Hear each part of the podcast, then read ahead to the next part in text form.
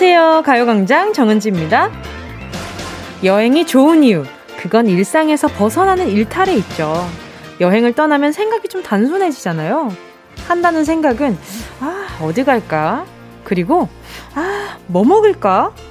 거의 이 두 가지로 정리되는데요. 가요광장의 점심시간, 이 시간이 아마도 하루 중에 작은 일탈, 잠시나마 여행을 떠나는 그런 시간이 아닐까 하는 생각이 들었어요.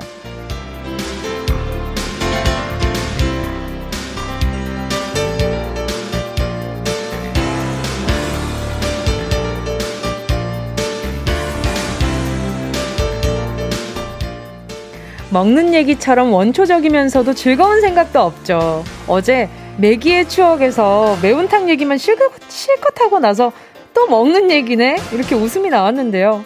간짜장, 이 한마디에 오감이 작동하고 닭강정을 떠올리면서 침샘이 주르륵 온몸의 세포들이 그 음식 하나에 집중하게 되는 놀라운 경험을 이 시간 매일매일 하고 있는데요. 정해진 시간에 적당한 허기. 오늘도 먹는 얘기, 사는 얘기 하면서 짧은 일탈 함께 해볼까요? 군침 도는 이 시간. 8월의 마지막 날. 정은지의 가요광장입니다. 직장인들의 점심시간에 딱 걸린 라디오 8월 31일 화요일 정은지의 가요광장 첫 곡은요. 이진아의 배불러 였습니다. 매일매일 먹는 얘기가 정말 많이 올라옵니다. 나 오늘 이거 먹어요. 아니면 나 오늘 이거 땡겨요. 오늘은 또 어떤 음식이 많은 분들이 지금 먹고 싶은 음식일까요? 어, 이혜숙 님이요. 간짜장! 지금 전화기 들었답니다. 간짜장, 그러니까요. 아, 왜 또 이 시간에 또 간짜장이 갑자기 이렇게 불현듯 떠오르는지 모르겠어요. 그쵸. 아, 그리고 닭, 제가, 저는 지금 한 달 내내 먹고 있는 닭강정이긴 하지만, 누군가는 지금 닭강정 얘기를 들었을 때, 떠오르는 이미지와 맛이 아는 맛이 그렇게 무서워요. 모르는 맛이면 약간 겁이 나면서 아, 그냥 안 먹어도 되지 않을까라는 그런 생각이 드는데 아는 맛이면 그 맛은 이미 나한테 너무 보장된 메뉴인 거지. 그래서 그것은 무조건적으로 어, 먹어야 되겠다는 생각이 들 때가 있어요. 예준아님은요, 비가 오면 먹고 싶은 음식이 왜 이리 많은 걸까요? 닭갈비, 닭강정, 백숙, 그러고 보니 전부 닭이네요. 잠시의 일탈, 에너지 충전하고 갈게요. 아, 예준아님, 반갑습니다. 저도, 어, 닭들이 저를 보면 경기를 일으킨다는, 네. 닭띠, 닭띠 정은지입니다. 제가 굉장히 좋아해요. 너무 좋아해요. 닭을, 제가 닭띠인데, 닭띠라서 닭을 좋아하나? 왜 이렇게 닭이 좋은지 모르겠어요. 너무 맛있어요. 어, 그 닭이 이 라디오 들으면 얼마나 무서울까. 맨날 점심마다 닭강정. 닭강정. 1239님은요, 지금 햄 김치볶음밥에 김자반 올려서 먹고 있어요. 뭐, 먹고 있는데 후식 뭐 먹을까 생각하고 있어요. 가을이라 더 땡기는 걸까요? 아, 땡기는 건가요? 1239님, 먹을 때 먹을 생각하면 진짜 돼지라 그러던데, 저도 그렇거든요? 저도 정말 돼지력이 말렙이라 가지고, 정말 레벨이 정말, 정말 높아요. 돼지, 요즘에는 그 뭐랄까요. 그 식욕을 돼지력이라고들 얘기를 하시더라고요. 그래서 저도 먹을 때 먹을 생각하는데, 먹으면서, 어, 후식 뭐 먹지? 이거 지금 먹으면서 이거 후식 먹을 수 있는 배가 남아 있나? 이러면서 먹으면서 살짝 넘기면서 그 배 차오름을 느껴요. 그러면서 가능하다. 나 지금 굉장히 가능한 상태다. 예, 요런 것도 가능하고. 자, 그리고 또 정우진 님은요. 오늘 점심은 오리불고기다요. 요즘 여행은 코세 글자도 있고 날씨가 우중충해서 미루고 있죠. 또 지금 서울 하늘은 굉장히 좀 우중충합니다. 또 비가 살짝씩 오는 것도 오는 부분도 있고요. 왔다 갔다 하는 것 같은데 다른 지역은 또 어떨지 모르겠네요. 혹시 모르니까 우산 챙겨 나가시고요. 오리불고기도 맛있겠다. 요, 우리 청취자분들은 오리불고기 간장 베이스 좋아하세요? 아니면은 고춧가루 베이스, 고추장 베이스 좋아하세요? 이게 오리불고기도 굉장히 좀 종류가 여러 가지잖아요. 어, 우리 작가님은 또 매, 선택지에 없었던 굴소스 베이스를 좋아한다고 TMI네요. 알겠습니다. 잘 알겠고요. 어, 저는 오리 불고기는 오리 불고기로 먹었을 땐 저는 고추장 베이스를 더 좋아하는 것 같기는 해요. 근데 그냥 구워 먹었을 때는 소금구이 참 좋아합니다. 예, 네, 너무 좋아요. 근데 어제 불현듯 갑자기 그 기사식당에서 파는 그 제육볶음에, 어, 제육볶음에 그냥 흰 고슬밥이 갑자기 생각이 나는 거예요. 그래서 어, 맛있겠네. 그러면서, 어, 그 옆에는 된장찌개나 아니면 김치찌개 하나 딱 있어가지고, 어, 김치찌개면 김치를 얹어 먹거나, 된장찌개면 애호박을 하나 살짝 이렇게 떠가지고 두부랑 같이 먹으면 참 맛있겠다. 요런 생각이, 아, 듭니다. 어, 어, 침 고인다. 자, 그리고 또 이선영 님이요. 엄마가 해주신 깻잎 반찬에 밥 먹고 있어요. 어, 깻잎 반찬도 맛있죠. 저 깻잎 반찬 되게 좋아하거든요. 그리고 저는 깻잎도 좋아하고 콩잎도 참 좋아해요. 그래서 얼마 전에 콩잎이 갑자기 너무 먹고 싶은 거예요. 그래서 엄마한테 제가 웬만하면 뭐 먹고 싶다는 얘기를 잘 안 하는데 엄마 나 콩잎이 먹고 싶다 이렇게 얘기를 하니까 또 엄마가 또 한 장 한 장 또 콩잎 그 된장 발라서 도 보내주셨더라고요. 아 가지고 서울 올라오셨었어요. 그래서 아 그것도 맛있게 먹었죠. 너무 맛있더라고요. 자, 그리고 또 조준호 님이요. 전 뱀띠인데 뱀 싫어합니다. 아, 죄송합니다. 어, 미안합니다. 아이, 뭐, 갖다 붙이려다 보니까 띠 얘기를 했는데, 그쵸? 뱀이라고, 뱀띠라고 다 뱀 좋아하진 않죠. 그렇죠. 그리고 김병용님은요, 저는 한라산 윗세오름 정상에서 계란으로 점심 먹어요. 날씨 정말 화창하네요. 와, 그 윗세 오름 탁 올라가가지고, 윗세 오름은 또 처음 들어보네요. 아무튼 오름에 탁 올라서, 계란을 탁 먹으면서, 그리고 가져온 물을 딱 한 모금 하면은, 뭔가 약간 막힌 게 꽉 뚫리는 그런 기분 들 거 아니에요. 얼마나 기분 좋으실까. 시원하죠? 병용님, 아무튼, 내려올 때도 조심히 내려오시고요. 최현지님은 닭강정 얘기하자마자 침 삼켰대요. 그쵸? 저는 어제도 먹었는데 왜, 왜 자꾸 침이 이렇게, 침샘이 자극이 되는지 모르겠어요. 자, 잠시 후에는요, 행운을 잡아라. 하나, 둘, 서희. 오늘도 1번부터 10번 사이에 만원부터 10만원까지 백화점 상품권 걸려 있고요. 이번 주 행운 선물은요, 별다방 커피 쿠폰 10장. 부드럽고 뜨거운 커피를 권해보면서 10장을 한꺼번에 모바일로 바로 싸드립니다. 빵빵한 선물과 즐거운 수다. 자, 함께 나누고 싶은 분들 문자로 신청해 주시고요. 샵 8910, 짧은 건 50원, 긴 건 100원, 콩과 마이케이 무료입니다. 정은지의 가요광장, 광고 듣고 다시 만나요. 진짜가 나타났다. 느낌이 좋아.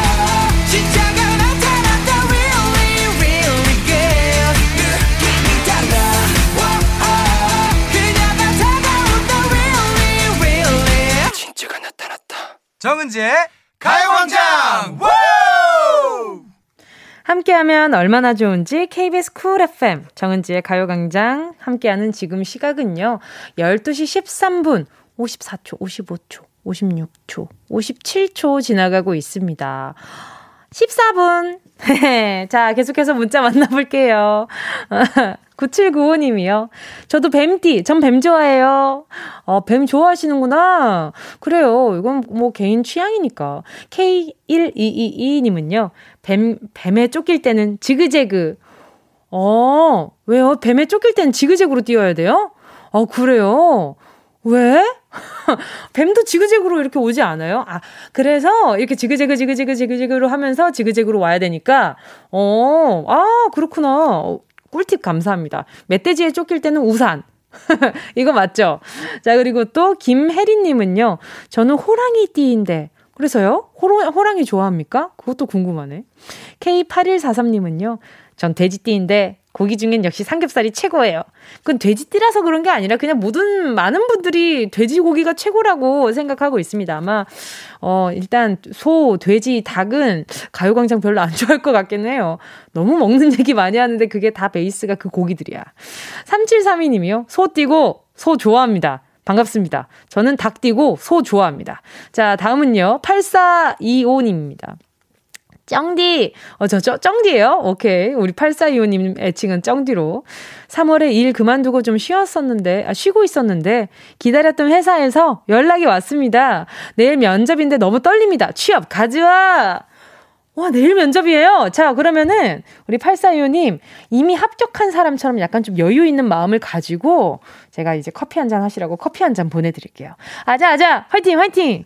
그리고 쩡디는 처음이에요. 제가 읽어드리는 건 처음인 것 같은데 아주, 아주 초창기 때 말고는 웬만해선 다 요즘 또 뭉디라고 불러주시니까 쩡디도 쩡디라고 애칭 있는 또 DJ 분이 계신가? 그것도 궁금하네. 아무튼 네. 또 그리고 또 5427님이요. 안녕하세요. 재수생입니다. 버스에서 듣는 중인데 내일 9월 모의고사인데 너무 긴장돼요. 응원해 주십시오. 팬이에요, 누나. 감사합니다. 어, 일단 내일 모의고사 너무너무 응원할게요. 진짜 응원하고. 그리고 보자. 우리 5427님 잘 치길 바라면서, 아, 뭘 이렇게 또 줘야. 어, 잘 보라고 루테인 하나 보내줄게요. 요거 하나 보내줄게요. 그리고 또 화이팅! 예, 마음 걱정 많지만 그거 살짝 내려놓고, 네. 2945님은요, 은지 씨, 학원 버스인데요. 학원생들이 은지 씨를 너무너무 좋아하네요. 주파수를 고정하고 있는데, 우리 일신 운전면허 학생원, 학원생들에게 응원 한마디 부탁드릴게요. 아니 학생 학원생들이 은지 씨를 너무 좋아한다 이렇게 적어주셨길래 문자로 그래서 아 어린이들인가 아니면 어 뭐 중학생 중고등학생인가 이런 생각했는데 일신 운전면허 학원생들 확 연령대가 확 다양해져가지고 깜짝 놀랐지 뭐예요. 근데 그 다양한 연령층이 저를 좋아해 준다는 거 아니에요? 감사합니다. 우리 이구사오님 덕분에 제가 다양한 연령층에 어 이렇게 또 어, 네, 또 제, 저를 알릴 수 있게 됐네요. 제가 보자. 2945님께 선물로요. 아, 그래요. 커피 쿠폰 하나 보내드릴게요. 운전할 때 필요하실 수 있으니까요. 자, 함께 듣고 싶은 노래와 나누고 싶은 이야기 계속해서 보내주시고요. 오늘도 3부 첫 곡을 올리는 노래 신청해주신 분께 드립백 커피 세트 박스로 보내드립니다. 짧은 문자 50원이고요. 긴 문자는 100원입니다. 샵 8910이고요. 콩과 마이케이는 무료로 이용하실 수 있습니다. 자, 노래 듣고요. 행운을 잡아라. 하나, 둘, 서희. 함께 할게요. 김영현님의 신청곡입니다. 커피소년, 행복의 주문.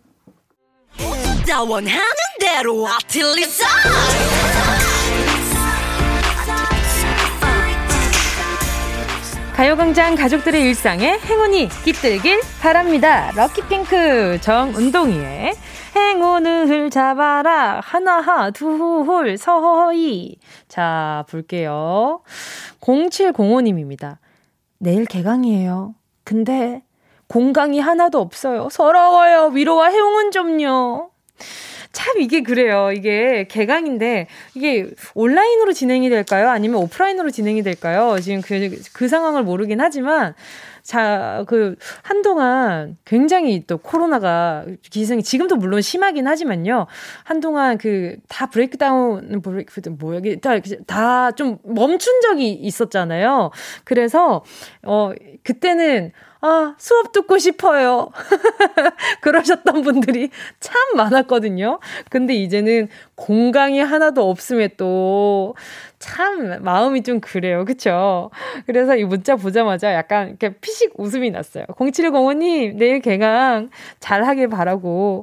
자, 곤약 쫀디기 하나 보내드릴게요. 스트레스 받을 때마다 마스크 안으로 오물오물오물, 이거 도시락 싸가지고, 잘라가지고, 이렇게 오물오물오물 씹으세요.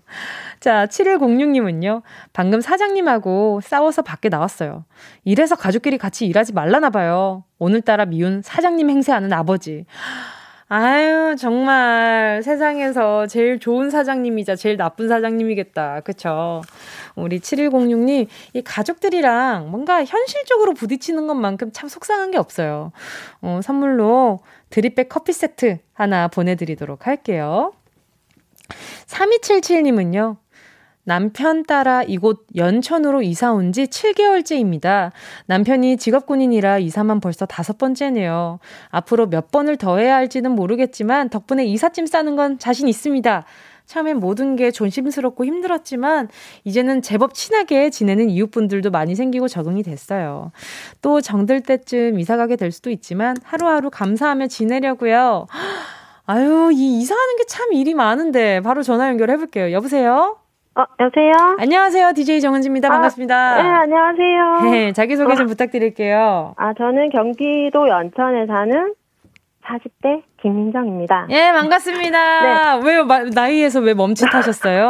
아, 이제 사자가 되니까 네네. 주눅이 들더라고요. 어, 제가 지금 나이를 살짝 알고 있는데 그래봤자 아, 초반이시잖아요. 네. 아, 예, 그래도 어쨌든 사니까. 아니에요. 만으론 아니라고 할 수도 있는 아, 거잖아요. 아무튼. 네, 그죠? 네, 아니, 이사를 네. 어디 어디 다니신 거예요? 저는 파주에도 있다가 대구에도 있었고요. 부산도 있었고. 네네. 이제 이번에 연천으로 온 거죠. 와, 그러면 이사 어, 몇년 동안 이렇게 많이 하신 거예요? 저 결혼 15년 차인데요. 네네. 7번 했습니다. 7번이요? 네, 네. 와, 14년, 15년 아, 차? 15년 차신데 7번이면 그냥 2년에 한 번씩은 계속 이사를 하셨다는 거잖아요. 살다가 네. 옮겼다고 보시면 돼요. 살다가 옮기다가 살다가 옮기다가. 네, 네. 남편분이 발령 나는 것 때문에 그렇게 움직이신 거예요? 네, 네, 네. 음, 그럼 이사짐 싸는 요령도 좀 많이 생기셨어요, 그러면?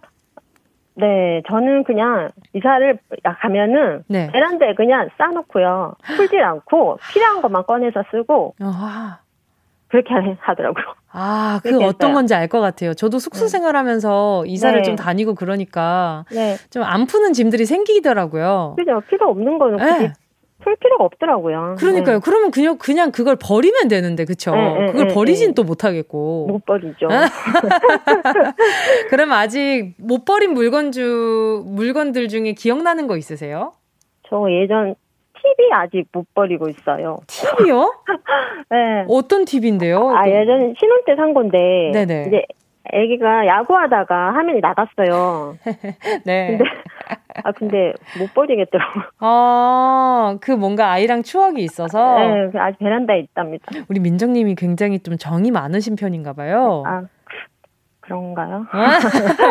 그렇죠. 물건에 애착인 물건에 또 애착이 있는 분들 보면 대부분 정이 많으시더라고요. 음, 네. 아, 제가 네. 옷 같은 것도 원래 좀 잘 못 버리긴 해요. 애기 거도 아직 그대로 있고. 아유, 네. 근데 그거 나중에 다 추억이 되기는 합니다. 네, 네, 네 지금 그죠? 당장 네. 짐이긴 하지만. 네. 근데 지금 박지용님이 저도 군인 자녀인데 열 번은 아. 더 하실 듯이요, 하실 듯요 아, 이렇게 보내주셨어요. 그러니까요.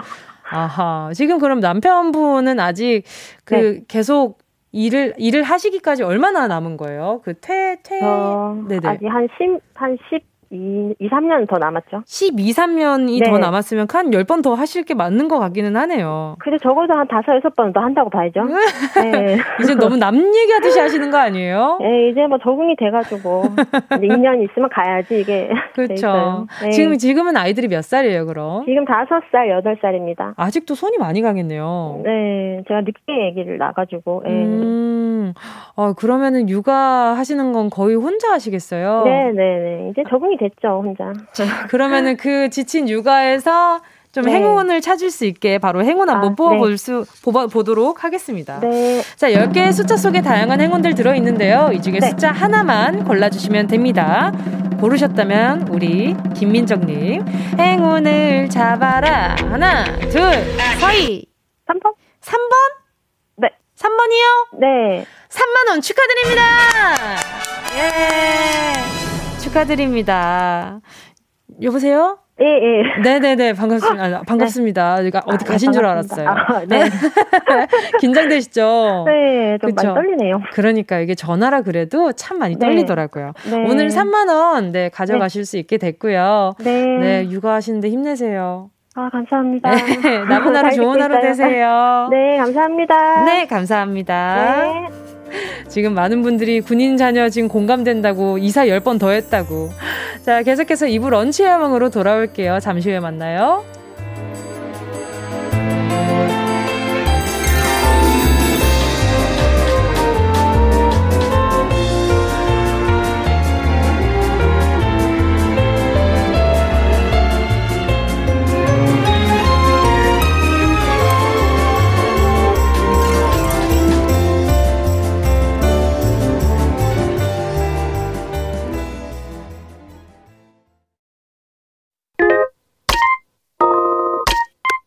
Yeah, I love you, baby. No, shift the china chip when hands hold you and 이야기 널단 영혼의 비타민 No, 즐거운 에너지 jam 재미있는 guarantee man 맴도는 멜로디로 엄지짓게 elevate 이 사인에 잡힌 반가움 하나의 oasis 채워져 한가득 이리와 모두 지금 당장 let me hit you I know I love you, baby. 정은지의 가요광장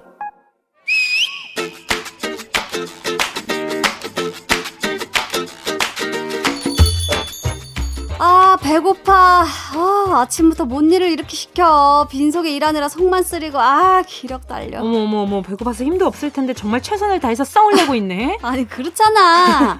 출근해서 점심 먹을 때까지는 일종의 워밍업. 뭐든 좀 살살 시켜야 하는 게 올바른 참 직장인의 풍경 아니었니? 아, 이거 해라, 저거 해라, 이거 했냐, 저거 했냐, 막 아직 뇌도 안 깼는데 막 시키고 그냥. 얼마 전에 모든 걸 내려놓고 나를 위해 용서하는 삶을 살겠다고 다짐한 사람 어딨지? 어디 갔지? 내 눈앞에 쓸쓸질 내는 사람밖에 안 보이는데. 됐고! 배고파 죽겠는데 옛날 얘기 왜 꺼내? 응?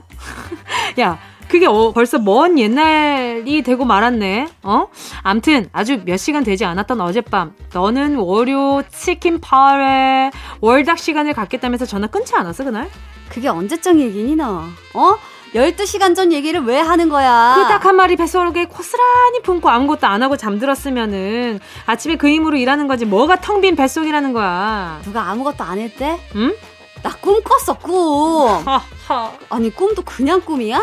아니 어딘지 모르는 밀림 속을 막 헤매는 그런 꿈을 막 밤새 꿨더니만 아이고 누가 이렇게 막 누가 때리고 갔나 그냥 삭신이 막 쑤시는 것 같고 팔다리에는 이거 이거 알 배긴 거니? 요즘 기가 많이 허한가? 몸부림치면서 잤나 본데? 몸부림은 누가 쳤다 그래?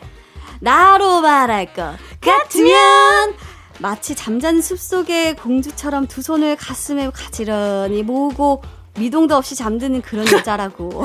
아, 누가 믿어? 그런 나를 아침부터 괴롭힌 못된 선배. 아, 오케이, 오케이, 오케이, 알겠어, 알겠어. 아주 오늘 그냥 angry hangry bird가 따로 없네, 그냥. Hangry bird? 지금 앵그리 예원에서 그새 또 행그리가 된 거야? 으흠. 아이고 정말 또 스물스물 화가 나네. 배가 고프면 화를 내는 것이 인간의 본성이라고 할 수 있지. 배고플 때 욕구불만이 찾아오는 건 정상이거든. 그렇지. 자연스러운 나의 분노와 짜증. 이럴 땐 뭐를 해야 되지? 뭐겠어? 밥을 먹으면 되지. 사람 마음이 아무리 복잡하고 오묘해도 배고프면 예민해지고 배부르면 넉넉해지는 그것이 정상이잖아. 그래. 그래서 식사 시간이 중요한 거야. 금강산도 식후경이란 말이 왜 나왔겠니? 얼른 먹자. 어? 이게 뭐야? 어? 또 꽈리고치가 메인이야? 아, 아 이거 되게 꽂힌다. 어? 야 시장을 반찬으로 준비했으니까 됐지 뭐. 네가 아직 배가 덜 고픈 모양인데 배 더 고파가라. 김치국 아니라 맹물에 김치 얹어서도 잘만 먹는다. 아무리 잘난 사람이라고 해도 사흘만 굶어봐 맨 밥고 그냥 직업 마치 흥부처럼. 그렇지. 형수가 날린 주걱 딱이 그 아픔도 있고 그저 거기 붙은 밥풀을 띄워 먹었잖아. 그 밥풀의 은혜를 나중에 푸짐하게 갚았고 아유 자존심 상해. 아무리 배가 고파도 그렇지 못된 형수의 밥 주걱을 막 웃으면서 받아. 우리 인간인데 사람인데 어 먹는 게 전부가 아니잖아. 다 먹고 살자고 하는 짓이라는 말도 있잖아. 그것보다 조금 더 배부른 소리가 있지. 뭐? 너 왜 이 말을 몰라? 혹시 배부른 돼지보다? 그래! 바로 그거! 누가 한 말이더라? 영국의 경제학자 존 스튜어트 밀이 한 유명한 말. 배부른 돼지보다 배고픈 이것이 낫다는 말이 있죠. 이 말은 무엇일까요? 1번. 배부른 돼지보다 배고픈 소가 낫다. 음~ 2번 배부른 돼지보다 배고픈 소크라테스가 낫다. 아, 테스요! 소크라테스요. 3번, 배부른 돼지보다 배고픈 내가 낫지 뭐. 아, 오늘 정답 좀 갈릴 것 같다는 생각이 좀 드는데요. 정답을 아시는 분은 문자번호 샵8910으로 문자 보내주세요. 짧은 거 50원, 긴 건 100원, 콩과 마이케이는 무료입니다. 긴장을 늦추지 마. 아, 죄송합니다.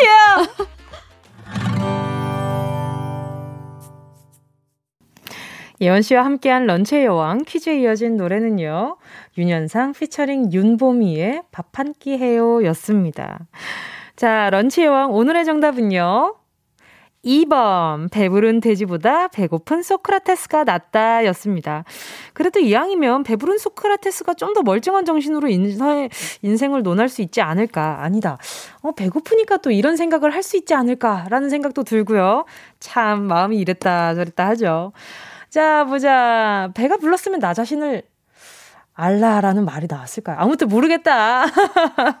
자, 오늘 정답자분들 만나볼게요. 권우정 님이요. 이번 소크라테스. 저는 배고픈데 밥이 없으면 눈물이 나더라고요. 어렸을 때부터 배고픈 건 정말 못 참겠어요. 소크라테스보다 행복한 돼지가 될래요.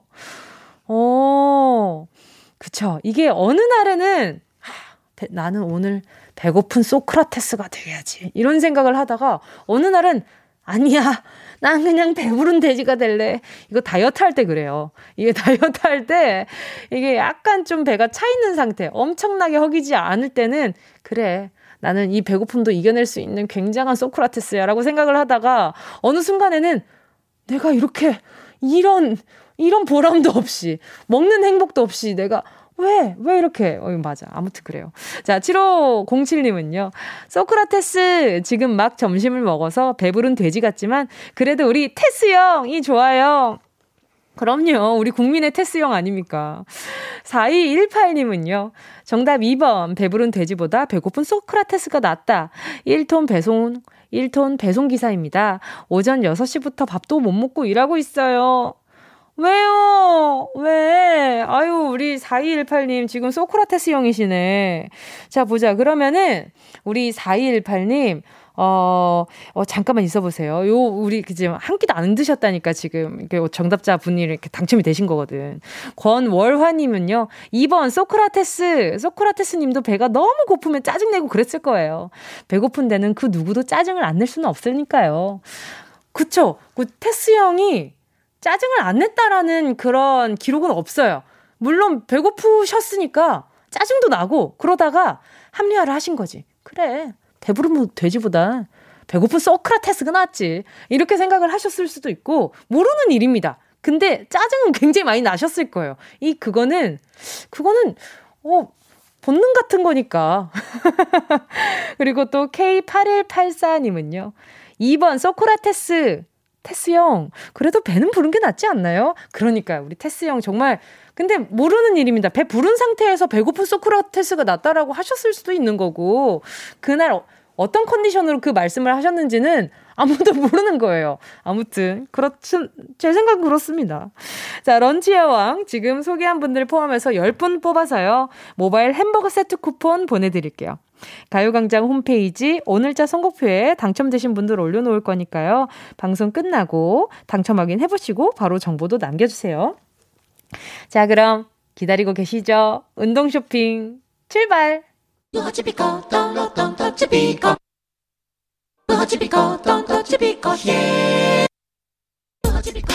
꼭 필요한 분에게 가서 잘 쓰여라. 선물을 분양하는 마음으로 함께합니다. 운동 쇼핑. 자, 오늘의 선물은요, 단백질 음료입니다. 운동하고 기력이 쇠할 때 이거 한 잔 들이키면서 내 몸에 프로틴 채워주세요. 우리 몸은 빠진 게 있으면 채워줘야 탄탄하게 가꿔지는 거잖아요.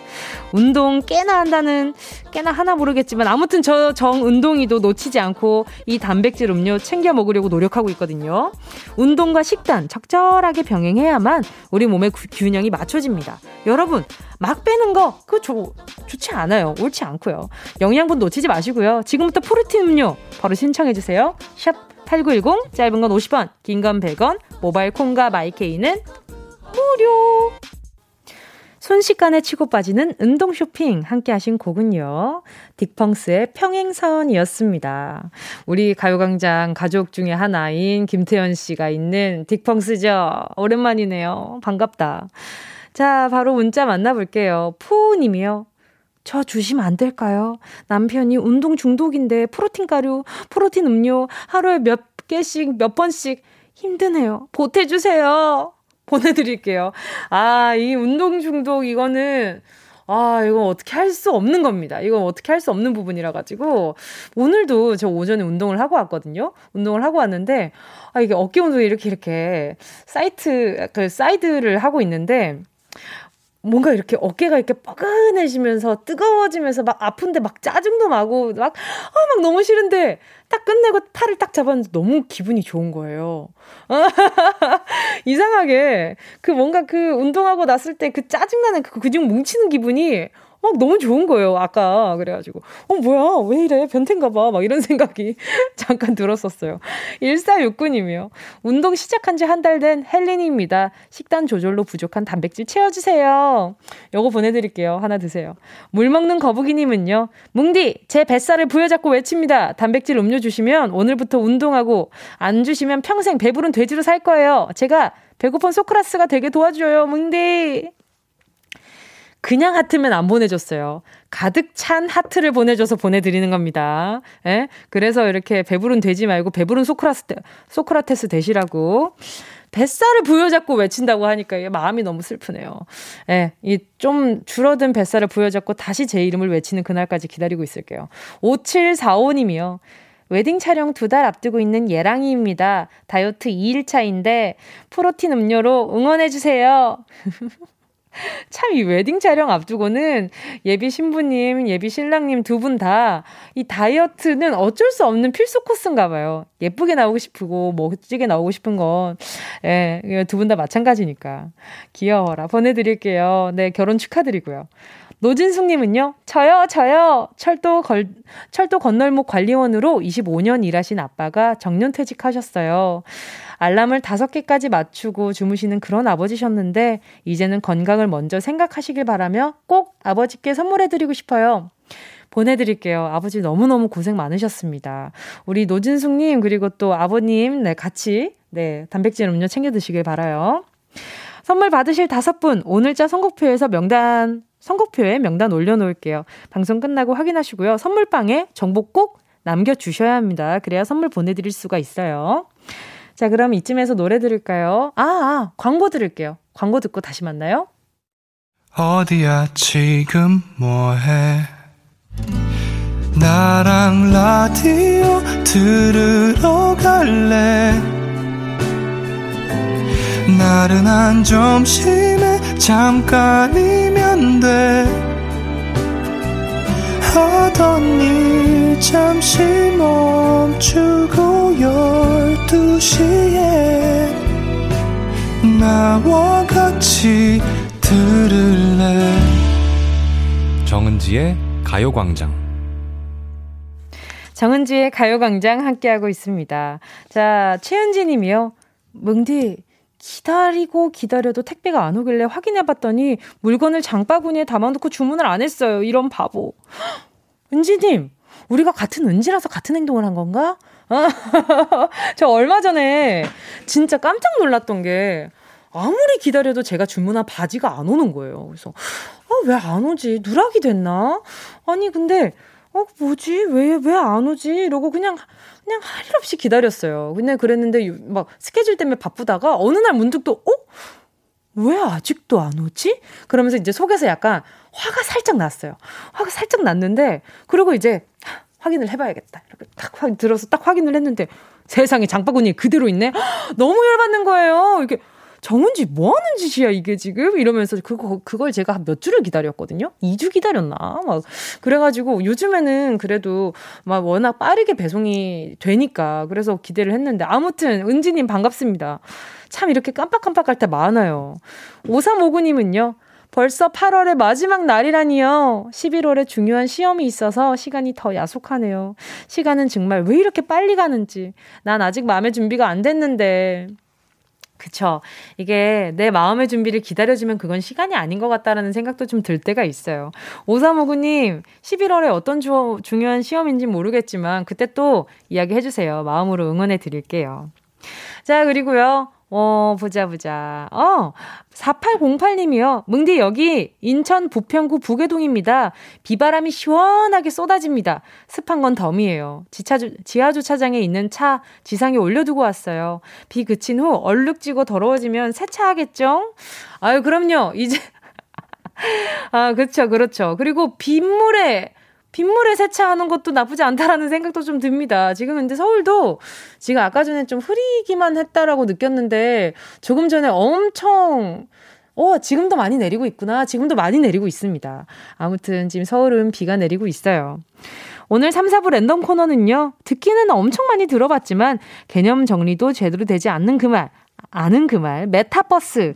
이 버스가 뭔 버스인지 어디까지 와 있는 건지 알아보는 시간 가져보도록 할게요.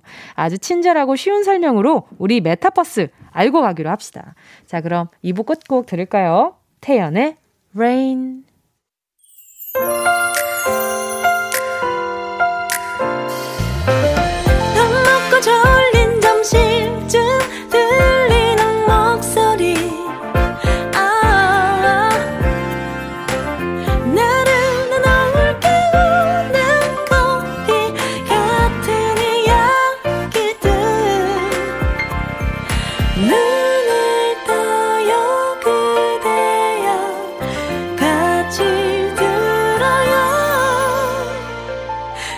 정은지의 가요광장 KBS 쿨 FM 정은지의 가요광장 3부 첫 곡으로요. 김영분님이 신청해주신 데이식스의 행복했던 날들이었다 였습니다. 오늘이 8월의 마지막 날이네요. 여름도 끝난 것 같고 본격 가을의 시작 같아요. 무더웠던 올 여름도 이젠 안녕. 아이, 그러니까요. 이 비가 약간 진짜 이 여름에 안녕을 알리는 그런 비 같다라는 생각이 드는 거죠. 자, 우리 영부님, 네, 좋은 곡 신청해주셔서 감사하고요. 자, 선물로요. 드립백 커피 세트 선물로 보내드릴게요. 참 이게 목소리로도 느껴지지 않아요? 이 평소 날씨가 굉장히 밖에 화창하면 제 목소리도 조금 더 업이 되는 게 느껴지, 올라가 있는 게 느껴지거든요. 그런데 이렇게 뭔가 참 차분하게 계속 내리는 비를 보고 있으니까 지금 제가 살짝 블라인드 아주 살짝 열어놨거든요. 근데 아, 살짝 보는데 이게 내리는 비들을 보니까 마음이 차분해지는 것이지. 좀 차분해지는 게 느껴지는 거죠. 그쵸? 어, 이것도 좋지 않아요? 점심에 이렇게 뭔가 엄청 들뜨는 기분도 좋지만, 이렇게 또 차분한 그런 점심도, 어, 좋은 것 같아요. 생각보다 차분하지 않나? 자, 잠시 후에는요. 오늘의 코너 한국 인사이트 연구소 김덕진 부소장님 모셔봤고요. 요즘 핫 트렌드로 떠오른 메타버스 얘기 나눠보겠습니다. 잠시만 기다려 주시고요. 저는 광고 듣고 다시 만나요. 이 라디오 그냥 듣기나 깜짝마요 18910 대목원 50원 긴건 100원이고요 잠기 위에 무릎을 베고 누워서 KBS KBS 같이 들어볼까요? 가요광장. 정은지의 가요광장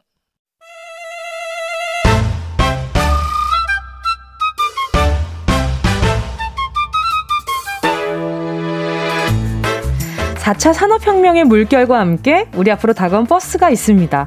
좌석이 침대처럼 편안한 우등버스 아니고요. 보기만 해도 귀여운 타요 타요 버스 아닙니다. 그 이름도 생소한 메타버스. 오늘은 요 버스에 한번 탑승해 볼까요?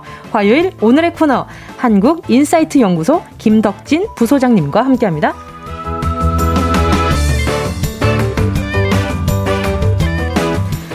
모든 데이터를 모아 모아 모아 모아서 연구하는 분입니다. 빅데이터 전문가 한국 인사이트 연구소의 김덕진 부소장님 안녕하세요. 네 안녕하세요 반갑습니다. 반갑습니다. 한국 인사이트 연구소 김덕진 부소장입니다. 예. 네. 어, 소개하실 때 네. 가끔 네. 발음 꼬이면 되게 어려우시겠어요. 아, 네, 랩하는 마음으로 한국 인사이트 연구소 김덕진 부소장입니다. 열심히 하고 있습니다. 아니 근데 방송 출연을 네. 정말 많이 하고 계신 것 같아요 요즘. 아, 그죠? 근데 제가 항상 이제 저 스스로는 KBS의 아들이다 이렇게 아, 생각을 아, 하는데 제가 이제 그 이쪽은 아니고 시사나 뉴스 쪽 KBS 1라디오에 한 일주일에 최소 두 번 이상은 계속 나가고 있어요. 오. 네. 그런데 이제 제가 어 정은지 씨한테 실은 제가 지금 정은지 씨 엄청 팬인데 티 안 내고 있거든요. 어, 그래요? 네. 제가 왜냐 엄청 감사해 하는 게 네. 제가 보통 나가는 시간대가 이제 11시 때예요. 그럼 아. 끝나고 12시에 이제 나가면서 가요광장 시간이거든요. 아, 네. 근데 솔직히 말씀드려서 예전에는 이거 이제 가요광장 없을 때는 제가 퇴근하면서 타방송국을 아. 들었 었습니다. 그랬는데 네네네. 오 갑자기 목소리가 아주 좋아서 네. 어, 누구지? 라고 했는데, 어, 정은지님께서. 아, 진짜요? 네, 그래서 그다음부터는 이제 제, 어, 이제 채널이 다시 배신 없이 KBS로 어머나. 돌아가게 돼서, 아, 너무 감사드려요. 어, 감사합니다. 네. 전혀 몰랐어요. 네. 티를 너무 안 내주셔가지고. 일부러 되게 전문가인 척 얘기하고 아, 있었는데, 실은 이제 제가 이제 일라디오 계속 하지만, 원래 제 텐션은 약간 이게 좀 올라오거든요. 아, 근데 그래요? 이제 거기서 항상 숨기면서 하려니까 힘들어서, 감사합니다. 야, 이게 음악 FM 한 번 진짜 나가고 싶다 이랬는데, 오늘 드디어 소원을 이루네요. 아유, 네. 감사합니다. 저도 오늘 되게, 어, 궁금했던 것들에 대한 네, 네좀 이렇게 설명을 듣는 날이라 그래서 저도 약간 기대하고 왔거든요. 음. 왜냐하면 제가 오늘 또 메타버스 뭐 멀티버스 이런저런 얘기를 할 테지만 네. 제가 요즘 또 스파이더맨을 꽂혀가지고 네. 거기에 그그 세계관이 지금 열린 것에 대해서 좀 되게 궁금이 궁금증이 많이 생긴 상태였거든요. 그래서 그런 부분이 있어서 아 오늘 어떤 얘기 해주실까 왔는데 또 팬이라고 해주시니까 아유. 너무 감사합니다. 네. 아니 그런데 네. 지금 앞에서 김덕진 부소장님을 빅데이터 전문가라고 소개를 해드렸단 말이죠. 그렇죠. 요 말이 생소한 분들을 위해서 간단하게 네. 설명 좀 부탁드릴게요. 그러니까 빅데이터 정말 많이는 들어보셨을 거예요. 그런데 이게 뭔가 일 텐데 뭐 이제 한마디로 말하면 우리가 스마트폰을 쓰면서 수많은 데이터가 생기거든요. 그렇죠. 그럼 그 데이터를 분석을 하게 되면 나도 모르는 내 자신을 알게 돼요. 아. 왜냐면 우리가 이거를 가지고 하루 종일 움직이는데 그렇죠. 얘는 그걸 다 기록한단 말이에요. 스마트폰은. 어. 그러니까 난 어제 뭐 했지? 저는 모르잖아요. 그렇죠. 근데 기록은 아는 거예요. 아. 그러니까 그런 걸 분석하면 뭘 할 수 있느냐? 사람들이 생각하는 거 아. 혹은 이제 이런 걸 갖고 아, 10대들은 뭘 좋아하는구나. 거기에서 알고리즘이 나오는 거예요. 네, 이제 알고리즘이라는 건 그 데이터를 가지고 너가 무엇을 좋아하는지를 추천해 주는 일종의 공식 같은 거라고 보시면 될 것 같고요. 음. 그래서 그런 데이터를 모으면 뭘 할 수 있냐면 예를 들어서 특정 회사에서 우리가 20대가 타겟인데 상품을 마케팅을 해야 된다. 네. 라고 하면 어떻게 마케팅을 할까요? 라는 거를 음. 그런 사람들의 생각을 기준으로 이제 만들어내는 거죠. 오. 혹은 이제 뭔가 이제 전략을 짜거나 기업에서 향후에 우리가 뭘 할까요? 할때 지금 사람들이 관심이 많은 거. 뭐 이런 걸 음. 분석하는 일이라고 보시면 될 것 같고요. 네. 뭐그 외에도 수많은 데이터가 있지만 저는 특히나 온라인에 있는 SNS 데이터나 아니면 인터넷에 있는 여러 가지 데이터를 분석하고 뭐 그걸 음. 갖고 기업의 전략이나 마케팅 음. 혹은 이제 이런 뭐 방송 이런 데서 이제 많이 얘기하고 있습니다. 와, 그냥 말만 들어도 정말 광범위한데요. 네. 그러면 진짜 머릿속에 네. 들어 있는 것들이 엄청 좀 복잡해질 때가 있을 것 같아요. 아, 네. 그래서 솔직히 저는 어 노트북이나 어떤 데이터 없이는 잘 못 해요. 왜냐하면 아. 그걸 잠깐 기억해 놨다가 그렇죠. 또 이제 지나는 가는데 네. 검색하면 나오니까 음. 이제 기본적으로 데이터들을 다 기억하는 건 아니고 네네. 거기에 있는 일부 흔적을 남겨 놨다가 필요하면 이제 검색해서 갖다 쓰는 약간 아. 그런 개념이라고 생각하시면 될 것 같습니다. 아니 근데 지금 말씀하시는데 발성이 진짜 좋으신 것 같아요. 아, 네. 마스크 끼고 떨어져서 네. 계신데도 지금 목소리가 아주 그냥 막 엄청 아, 잘 수음이 엄청 잘 돼요 아, 지금. 그래서 실은 이제 뭐 다른 방송 들어갈 때도 네. 앞에 제가 이제 마이크 테스트를 안 하면 저 엔지니어님 분들께 상당히 아, 고생을 하시더라고요. 아. 지금 목소리 아직 흥분 안 한 상태라는 거. 어, 이거 일단 좀 말씀 좀 드리면서 볼륨 잘 조절하셔야 될 것 같습니다. 우리 엔지니어님 좀 긴장 좀 하고 계시고 지금 약간 미소를 머금고 계시거든요. 네, 아직까진 네. 괜찮다 이런 아, 표정인 네. 것 같아요. 알겠습니다. 알겠습니다. 아 요즘 하도 여기저기서 메타버스 음. 얘기를 하는 거죠. 네. 얘기 나오면 그냥 아, 어느 정도 그 짐작은 되는데 정확한 개념 자체가 네. 어, 좀 어려운 부분이기도 하잖아요. 네, 새로 생긴 개념이기도 하니까 음. 어떤 건가요? 일단은 메타버스는? 우리가 들었을 땐 새로 생긴 개념 같은데요. 네네. 이 메타버스라는 어원은 상당히 좀 오래됐습니다. 오. 앞서서 이제 네네. 은지님께서 뭐 영화 얘기해 주셨지만 네네네. 원래 이 메타버스가 우리에게 많이 알려진 건 1992년도에 나온 소설이 있어요. 네, 스노우 크래시라고 하는 소설이 있는데 어, 이 소설에서 두 가지 우리가 잘 알고 있는 개념이 나와요. 음, 첫 번째가 우리가 얘기했던 메타버스고 그 네네. 그 외에 또 하나가 아바타라고 아. 하는 용어가 여기서 처음 나옵니다. 1992년에 아바타라는 게 처음 나왔다고요? 네, 맞아요. 그래서 이제 거기에서 어떤 얘기를 한 거냐면 네. 아바타 영화 보시면 알잖아요. 네. 그 영화에 있는 내용이 여기에서 이제 구현이 된 거예요. 그래서 이거. 우리가 어떠한 가상 세계에 네. 어떠한 아바타를 네. 가지고 활동을 하고 그 안에서 실제로 뭔가 행동을 하게 되면 네네. 그게 현실에도 적용되는 것. 아. 이런 게 이제 그 소설에서 처음 나왔고요.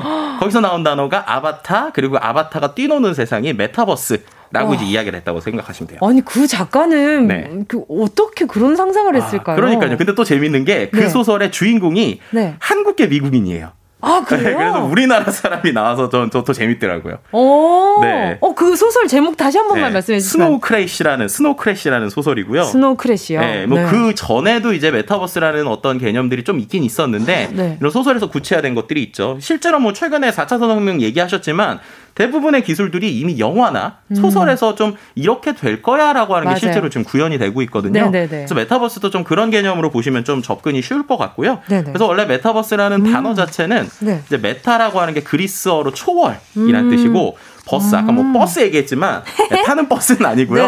어, 약간 굴리죠. verse입니다. verse. 아. 그래서 우리가 universe라고 얘기하잖아요. 아. 그러니까는 뭔가 초월적인 우주 초월적인 네. 세상 이렇게 그럼 앞으로 어디 가서는 뭐 메타버스 아니고 메타버스라고 얘기를 아, 해야겠네요. 그러니까 타는 버스 아닙니다. 이렇게 얘기해 주셔도 좋을 것 같고요. 그러면 네. 제가 조금 전에도 이렇게 말씀드렸던 것처럼 요즘 또 관심 있는 마블에 관심 있는 분들 되게 많으실 거란 말이죠. 네네네. 그래서 그 영화에 관련해서 보면은 multiverse라는 게 또 음, 나오잖아요. 네. 그래서 그 메타버스와 multiverse의 차이점이 음. 좀 궁금해요. 네, 그 좀 쉽게 설명드리기 위해서 혹시 은지 씨 게임 좋아하세요? 게임? 게임 정말 좋아합니다. 아 정말 좋아하세요. 혹시 좋아 하는 게임 요즘 뭐 있어요? 저 고급 시계 굉장히 좋아해요. 아 고급 시계. 네네네. 네. 옵치 그죠? 네네. 고급 시계 이렇게 생각을 해 볼게요.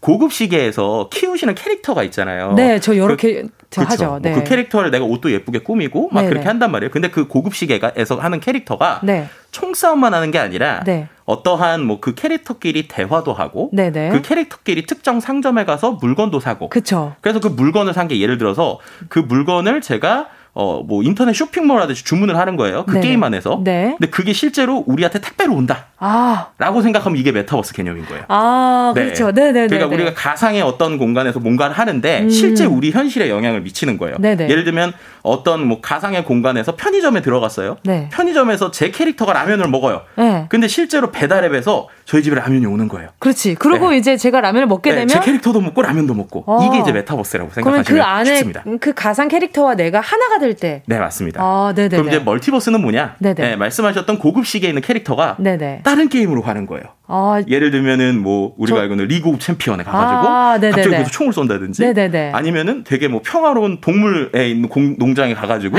그 안에서 갑자기 뭐 이렇게 농사를 한다든지 오. 이런 게 이제 멀티버스입니다. 아. 그러니까는 이러한 가상의 공간들을 네네. 여러 곳들을 동시에 다니기도 하고요. 음. 또 그것들이 병렬적으로 같이 이루어지는 세상 음. 이런 게 이제 멀티버스라는 개념인데요. 그러니까 네네. 말씀하셨던 어떤 그 마블 같은 데서는 캐릭터들이 같은 시간대에 다른 세계에 있잖아요. 네네. 이게 이제 이런 개념이라고 보시면 이해가 쉬우실 것 같아요. 그러니까요. 어, 네. 지금 생각해봤는데 제가 네. 좋아하는 그 캐릭터가 여러 게임들을 돌아다닌다고 생각하니까 음. 벌써 짜릿해요. 아, 그러니까요.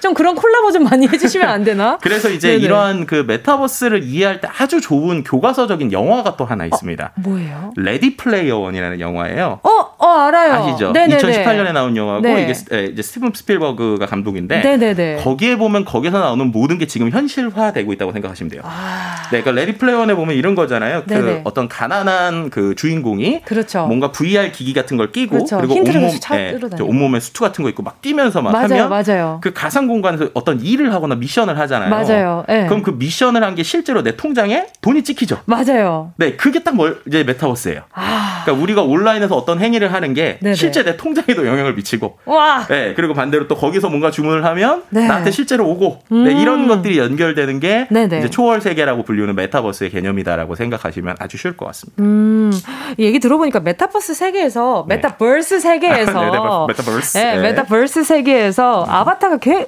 굉장히 중요한 역할인 것 같은데 네. 요즘 아이돌 그룹에도 이런 아바타 멤버가 있는 그룹이 있잖아요. 아, 또 제가 또 좋아하는 그룹이죠. 이제 그 요, 요, 요, 아 이렇게인가요? 네, 저는 이렇게, 이렇게 귀엽자고 듣고 있었는데 아, 선생님 코브라 아니고요. 아, 코브라 아니고요. 네네네 가라가라 갇혀 아, 확 갇혀 아닙니다. 신동이 없이 춤을 많이 봐가지고 내 안에 갇혀 확 갇혀 아닙니다. 네. 네. 에스파죠 에스파. 그렇죠 그렇죠. 에스파의 Next Level 같은 경우는 두 가지 의미가 하나는 네. 실제로 네. 그 가사의 내용도 크게 네. 메타버스적이에요. 음. 그 광야로 걸어간다 뭐 이런 거 나오잖아요. 그렇죠 그렇죠. 그 광야가 하나의 universe인 거죠. 어. 그리고 그 안에서의 실제 캐릭터 그리고 이제 가수들이 서로가 교감을 하잖아요. 그렇죠. 그래서 네. 아바타가 단순히 나만 따라하는 게 아니라 그 아바타와 내가 또 대화도 합니다. 어, 그렇죠. 그런 것들에 대한 가상 캐릭터가 네. 있거든요.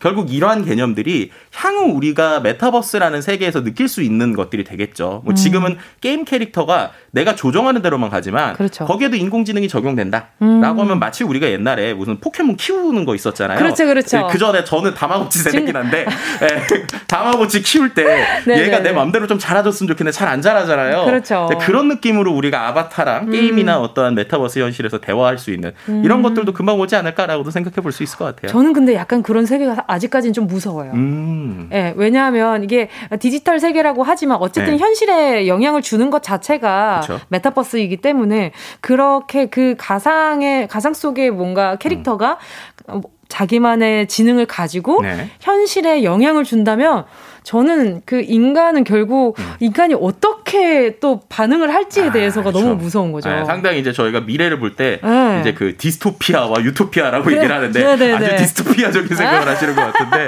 네, 여러 가지 재밌는 아, 일들도 또 있을 것 같아요. 네. 알겠습니다. 자 이쯤에서요. 자 메타버스의 미래를 엿볼 수 있는 그룹 에스파의 노래 듣는데요. 어그 전에 메타버스에서 잘 모르셨던 분들 이런 것도 메타버스인가요? 이런 질문들도 좋고요. 아니면 정말 기초적인 질문들도 좋으니 좋 좋으니까 많이 많이 보내주시고요. 문자번호 샵 8910, 짧은 건 50원, 긴 건 100원, 콩과 마이케이는 무료입니다. 자, 그럼 여러분, 광야로 한번 가볼까요? 에스파의 Next Level. 오, 광야로 잘 다녀오셨는지 모르겠네요. 에스파의 Next Level이었습니다. KBS 쿨 FM 정은지의 가요광장 우리에게 미래 세상을 스포해 주실 인사이트 연구소 김덕진 부소장님과 함께하고 있고요.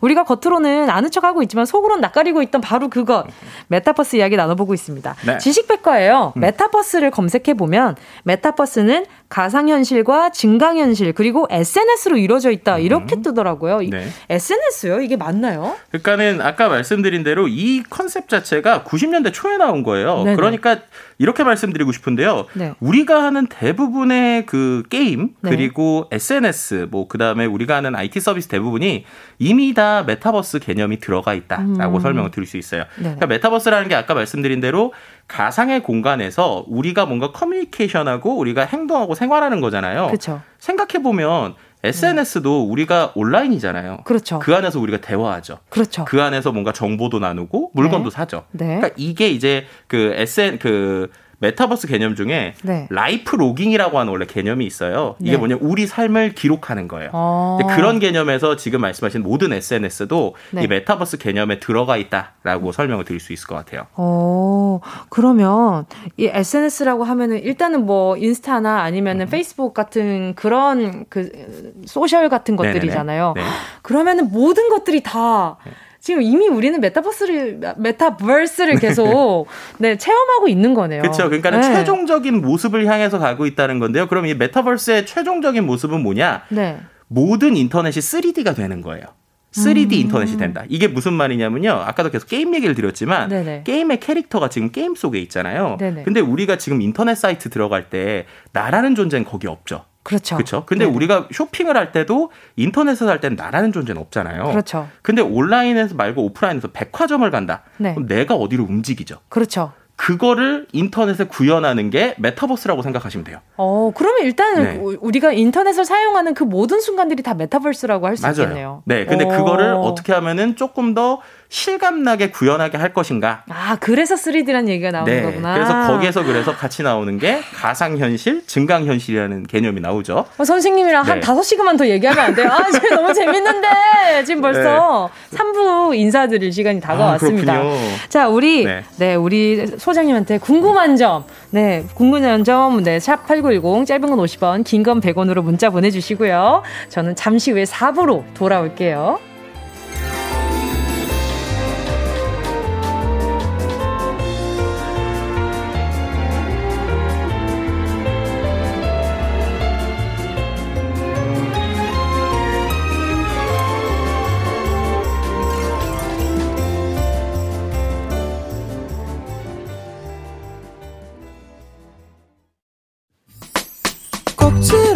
들어줘 오늘도 웃어줘. 매일 일처럼 기대해줘.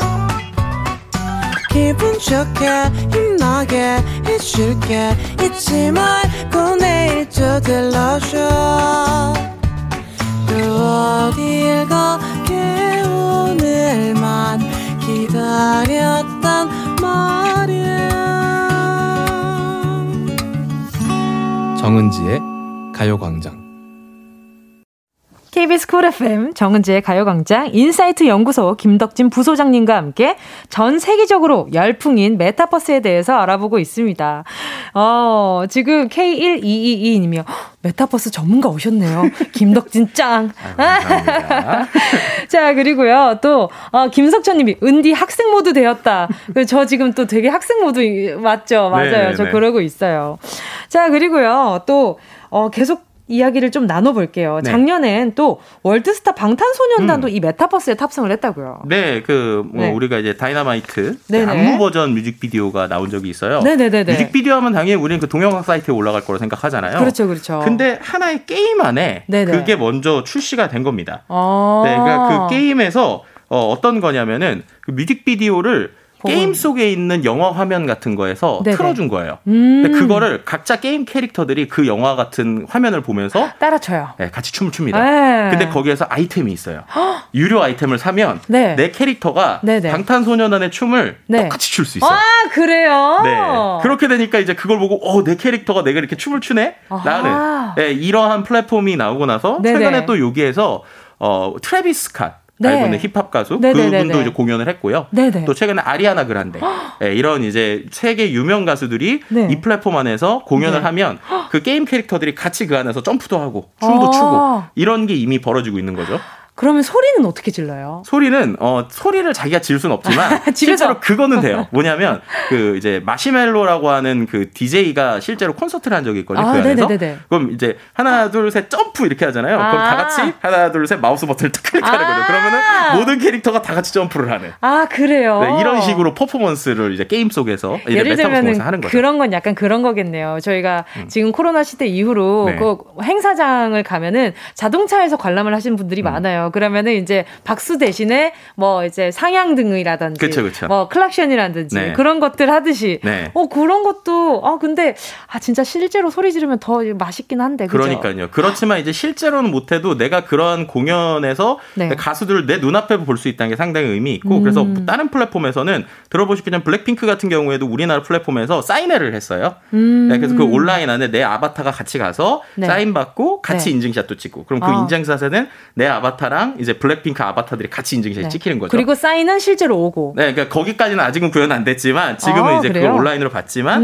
음. 그런 건 충분히 지금 가능한 상황이라고 보시면 될 것 같죠. 참 아직도 이게 막 아, 이게 그 게임 얘기하는 것 같고 영화 네. 얘기하는 것 같고 그런데 그럼 네. 나중에 DJ도 그러면 네. 정은지 없고 가상 캐릭터가 어... 앉아 있고 이런 거 아니에요? 아니요, 저는 오히려 거기서 멀티버스 개념이 나올 수 있는 거죠. 무슨 아, 말이냐? 실제로 네네.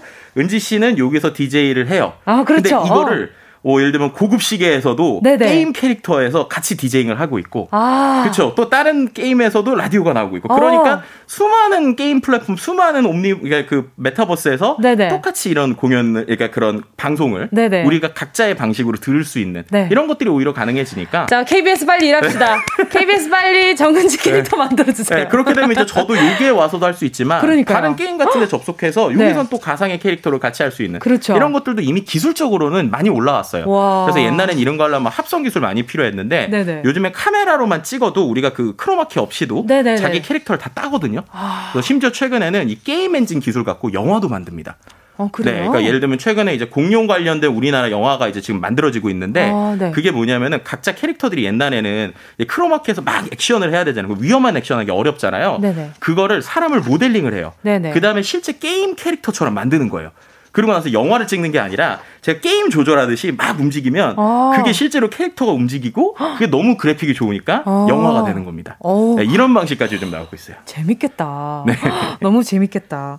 아 그리고 네. 이제는 그러면 정말 이젠 전기 없으면 이런 거 다 안 되는 거 아니에요? 그렇죠. 그렇죠. 네. 참 이게 인터넷 없이 잘 살았다 생각했는데 음. 이제는 없으면 너무 심심하고 무료할 것 같다라는 생각도 들어요. 그렇죠. 그리고 또한 네. 가지 이 기업 차원에서도 지금의 인터넷은 워낙 주도하는 회사들이 많잖아요. 그렇죠. 그럼 이제 그 다음 네. 주도하는 걸 자기가 선점을 하려면 음. 지금 방식으로는 안 되는 거예요. 그러니까 뭔가 VR이나 AR이나 새로운 방식을 계속 얘기하는 이유도 우리의 필요도 있지만 음. 그걸 만드는 기업들이 그렇게 해야 자기네들이 예를 들면 뭐 사과 같은 회사를 우리가 이길 수 있다. 음. 라면 이제 시대가 아예 바뀌는 그렇죠. 이런 그림을 계속 그리고 있는 거죠. 예, 과몰입할 수밖에 없게끔 네. 그분들이 어쨌든 더 발전을 하고 더 새로운 걸 만들어내야 네. 우리가 과몰입하고 그것들을 더 네, 깊게 파고들 수 있고 그럼요. 뭐, 아, 할, 사용할 수 있으니까. 네. 아, 지금 이렇게 얘기만 들어도 막 눈이 번쩍 뜨이고 마음이 막 이렇게 두근두근 하는데 아니 그럼 이렇게 장시연 장시연 님은요.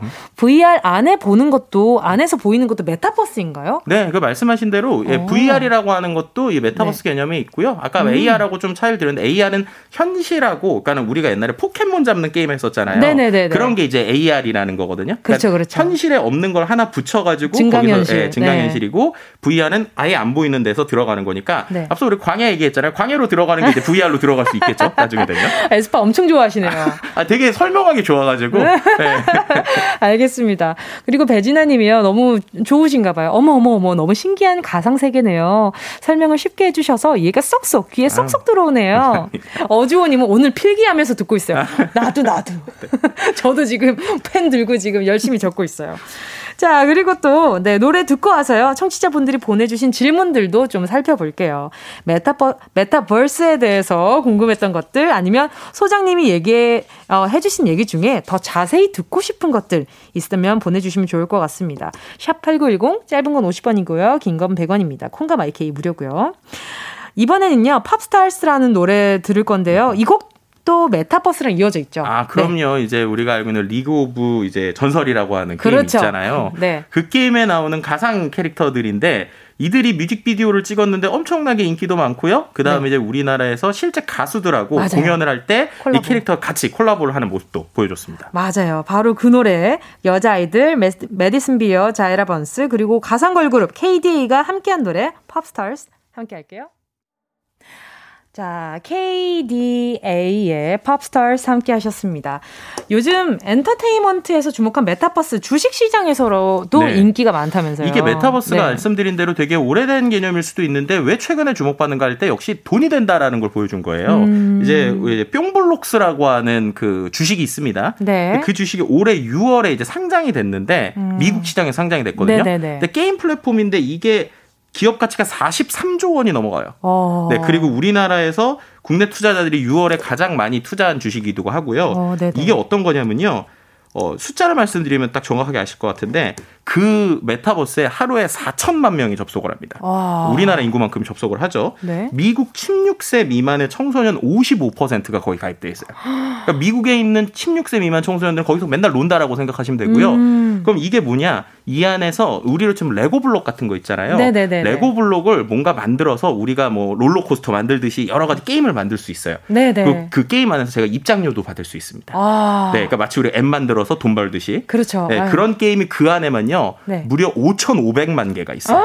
그러니까 그 5,500만 개 게임에 누구나 접속해서 그 안에서 네. 이용료도 내고 쓰고 이러다 보니까 네. 또 게임 만드는 사람들은 10대인데도 자기 대학 등록금을 그런 게임 만들어 가지고 벌기도 하고 그래요.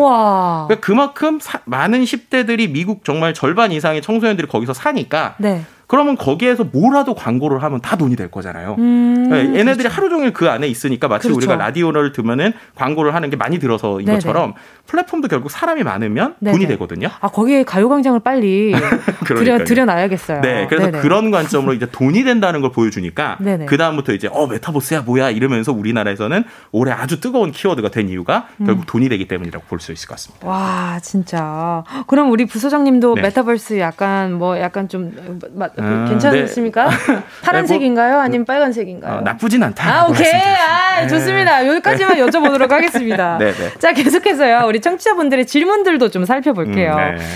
최유리 님이요. 캐릭터 동기화되면서 행동하면 똑같이 행동하고 음. 그런 게임도 있을 텐데 네. 그것도 멀티버스를 적용한 게임인 건가요? 네, 이제 멀티버스라기보다 메타버스적인 개념인 거죠. 그렇죠, 그러니까는 그렇죠. 정확하게 네 표현드리면은 우리가 컨트롤하든 모션을 어떻게 하든 이런 것들이 지금 갈수록 개발이 되고 있어요. 네네. 제일 대표적으로 최근에 저도 보고 되게 놀란 게 어, 말씀드린 것처럼 우리가 만약에 서울에 있는 사람이 있고 부산에 있는 사람이 네네. 있어요. 그 두 사람이 지금은 우리가 온라인 뭐 줌 같은 걸 통해 가지고 만나서 어, 화상 회의를 하잖아요. 네. 근데 그게 아니라 최근에 나온 기술이 적용 된 걸 좀 연구기관한테 봤더니 별도의 가상 공간이 있는 거예요. 예를 들면은 아. 그냥 우주, 그러니까 달 같은 공간을 만들어 놓습니다. 아. 그럼 달에서 네. 우리 둘이 네. 그 우주인 복장을 하고 만나는 거예요. 네. 근데 우리가 그걸 어떻게 하느냐? 컨트롤하는 게 아니라 나를 네. 핸드폰으로 찍어서 이렇게 움직이면 예를 팔을 이렇게 흔들어요. 네. 그럼 그, 그 가상의 달 공간에서 네. 실제로 제 캐릭터가 똑같이 움직입니다. 아~ 네. 그럼 그렇게 되면은 가상의 어떤 공간에 서울에 있는 사람, 부산에 있는 사람이 음~ 각자의 캐릭터로서 거기서 노는 거죠. 아~ 그럼 이게 뭐가 되느냐? 그 안에서 물건도 팔 수 있는 거예요. 그렇죠. 예를 들면 거기서. 요즘에 라이브 커머스 많잖아요. 네네. 그러면 이제 그런 가상 공간에서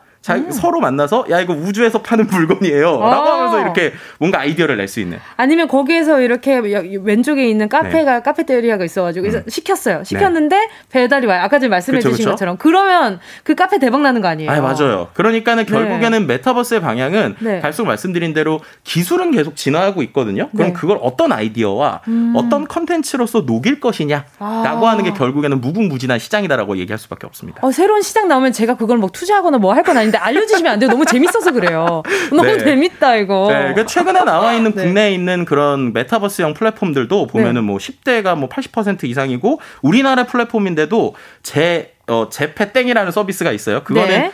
어, 전 세계 2억 명이 쓰고 있습니다. 근데 아. 2억 명 중에 80%가 10대예요. 아, 네. 그러니까 그 10대의 1억 6천만 명이 우리가 만든 플랫폼에서 뭔가를 하고 있으니까 음. 그러니까 그 플랫폼에 뭔가 가수가 됐든 아니면 10대한테 음. 뭔가를 팔아야 되는 사람이든 이런 사람 다 들어오고 네네. 최근에 명품들도 그래서 네. 그 안에서 콜라보를 많이 해요. 아 그래요? 그래서 내 아바타가 예를 들면 네. 굿땡이나 프라땡 이런 것들을 네. 실제로 옷을 입습니다. 아. 근데 그건 되게 싸요. 500원이면 아, 그렇죠. 사는 거예요. 그렇죠, 그렇죠. 네, 그래서 그렇게 하기도 하고요. 또 그러다 보니까 최근에는 그런 옷을 만들어주는 전문 직업도 생기고 있어요. 어. 그 안에서 자기 아바타를 위한 디자인을 한 옷만 팔아서 음. 어 1년에 뭐 한 달에 천만 원 이상 버시는 분도 지금 생기고 아. 네, 그런 식으로 새로운 직업까지도 생기고 있다. 뭐 이런 얘기 드리고 그러면 있어요. 오프라인에서는 미술 관련 종사 하시는 분들의 그 좀 뭐랄까요? 음흠. 그런 것도 좀 비중이 좀 높아지려나요? 그렇죠. 그러니까 어떻게 보면 디자인적인 요소들은 그쵸. 갈수록 네네. 많아진다는 건데요. 그래서 말씀드렸던 것처럼 원래는 이게 다 게임 엔진이에요. 그러니까 게임을 만드는 프로그램인데 그 게임을 만드는 프로그램이 네. 영화도 될 수 있고 나중에는 쇼핑몰도 이 게임 만드는 프로그램을 만들 수 있다는 거죠. 아. 그러니까 이제 이쪽에 지금 요즘에 이제 일자리나 이쪽 관련 일들도 상당히 지금 게임 엔진 쪽의 어, 일들의 손이 아주 부족한 상황입니다. 나중에 그런 쪽으로 진로를 잡아보셔도 좋을 것 같아요. 오, 많은 분들이 지금 진로 고민하고 있다가 이거 듣고 이거다. 나 이거 참 좋아해. 이러는 분들도 지금 꽤나 있을 것 같습니다. 네. 아, 지금 많은 분들이 또 문자 보내주고 계신데요. 1376님이요. 그럼 나중에는 내 아바타가 음식 먹으면 그 맛을 나도 똑같이 느낄 수 있는 세상도 오게 되는 걸까요? 먹고 싶은 건 많은데 위장 크기는 한계가 있어서 너무 아. 속상해요. 저는 이거 충분히 가능할 수 있다고 봐요. 그러니까 아, 뭐 1, 2년, 10년은 아니지만 20년 안에 뭐 될 수도 있. 왜냐면 이게 비슷한 연구가 어떤 게 있냐면 그 상대방에 있는 향 있잖아요. 향. 네. 그러니까 우리가 냄새를 원격으로 똑같이 맞게 하는 실험들이 나오고 있어요. 아~ 네, 그러니까는 예를 들면은 뭐 미국에 있는 사람이 어떤 향을 나한테 보내요. 네. 그럼 나한테 무슨 카트리지 같은 게 있는 거예요. 네네. 똑같은 향이 나오게 이런 느낌인 거죠. 아~ 그맛 같은 경우도 말씀하신 대로 그러한 여러 가지 3D 프린터의 기법을 이용해서 저기에서 나에게 어떤 음식 맛을 보내면 내가 그 맛을 느낄 수 있는 이런 것들도 충분히 어, 기술적인 구현으로는 가능한 세상인데 음. 그럼 이제 모든 기술은 결국엔 이게 돈이 되냐? 그렇죠. 그리고 이게 얼마나 싸게 만들 수 있느냐라는 아. 거거든요. 그럼 그만큼 필요성이 많아야 돼요. 그렇죠. 투자 투자 대비 걷어들이는 게 많아야 될 거잖아요. 네, 맞아요. 그렇죠. 그래서 이런 네. 것들이 필요하다라고 사람들이 많이 느끼면 마치 음. 최근에 메타버스가 솔직히 코로나 때문에 이게 급성장한 거거든요. 그럴 수밖에 네, 없죠. 사람들이 네네. 안 만나니까. 그렇죠. 그리고 그러니까 네. 온라인에서 만나니까. 맞아요. 그런 것처럼 어떤 어떤 모멘텀이라고 얘기하는데 그런 게 있으면 충분히 그런 것들도 가능하지 않을까? 뭐 이렇게 볼 수 있을 것 같습니다. 지금 많은 분들이 이거 얘기 듣고 아 진짜 그러면 가상으로 먹으면 실제로 씹을 수 없는 거 아니야? 뭐 이런 생각도 많이 하실 네, 뭐 거고 회사 일도 뭐 네네. 그렇게 다 할 수도 있고 뭐 아. 그런 여러 가지 일들이 좀 일어날 것 같습니다. 어, 오늘 또 이렇게 또내 어, 우리 네 인사이트 연구소 김덕진 부소장님과 메타버스에 대한 이야기 나눠봤는데요. 와, 오늘 좀, 좀 굉장히 알찼습니다. 요즘 세상을 다행입니다. 다시 한번 배운 기분이에요. 음. 벌써 인사드릴 시간이 다가왔거든요. 네. 오늘 또 어떠셨는지 소감 한마디 부탁드릴게요. 아우, 일단은 너무 팬인, 네, 우리 정은님과 티 하나도 안 나요, 아, 소장님! 원래 제가 좀 그렇습니다. 엄청 떨리는데 떨린 티 하나도 안 나는 거예요. 네. 네. 어쨌든 그런 그 같이 할 수 있어서 너무 좋았고요. 아, 네. 너무 반응도 좋고 댓글 좋아서 또 기회가 되시면 불러주시면 제가 좀 재밌는 얘기도 또 많이 가져오도록 하겠습니다. 자주 놀러와 주세요. 아, 네, 그럼요. KBS의 아들 아들인데 이 TV 이제 이 이제 뭐 쿨FM까지 네. 진출 좀 해볼 수 있도록 도와주시면 감사드리겠습니다. 감사합니다. 오늘 우리 부소장님 보내드리면서요 음. NCT 드림의 Hello Future 들을게요. 안녕히 가세요. 네, 감사합니다. 정은지의 가요광장에서 준비한 8월 선물입니다. 스마트 러닝머신 고고론에서 실내 사이클 온 가족이 즐거운 웅진 플레이 도시에서 워터파크 and 온천 스파 이용권 전문 약사들이 만든 지엠팜에서 어린이 영양제 더 징크D. 건강 상점에서 눈에 좋은 루테인 비타민 분말. 아시아 대표 fresh버거 브랜드 모스버거에서 버거 세트 시식권. 아름다운 비주얼 아비주에서 뷰티 상품권. 선화동 소머리 해장국에서 매운 실비김치. 온 가족 단백질 칼로바이에서 life 프로틴. 건강 간식 자연 공유에서 저칼로리 곤약 쫀디기 스킨케어 브랜드 팜앤코에서 수분 토너 크림 세트 국민연금공단 청풍리조트에서 호반의 휴양지 청풍리조트 숙박권 연어가 주는 선물 정글트리에서 PDRN 아이크림 주식회사 홍진경에서 전 세트 EM 원액 세제 아이레몬에서 식물성 세탁세제 세트 믿고 먹는 국내산 돼지고기 산수골 목장에서 돈가스 세트 혼을 다하다 라멘의 정석 혼다 라멘에서 매장 이용권. 비포 애프터가 확실한 미친 스킨에서 우유 tone up 크림. 스마트 커피 오더 커피 스토키에서 drip bag 커피 세트. 두피에 오롯한 휴식 라이프 4.0에서 기능성 헤어 케어 세트. 기능성 화장품 PCPC에서 PCPC 콜라겐 골든 sleeping 팩.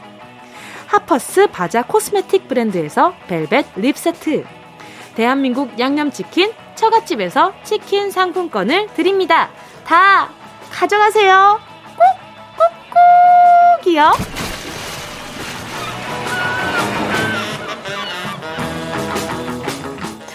8월 31일 화요일 KBS 쿨 FM 정은지의 가요광장 오늘도 함께 해주신 분들 모두 감사드리고요.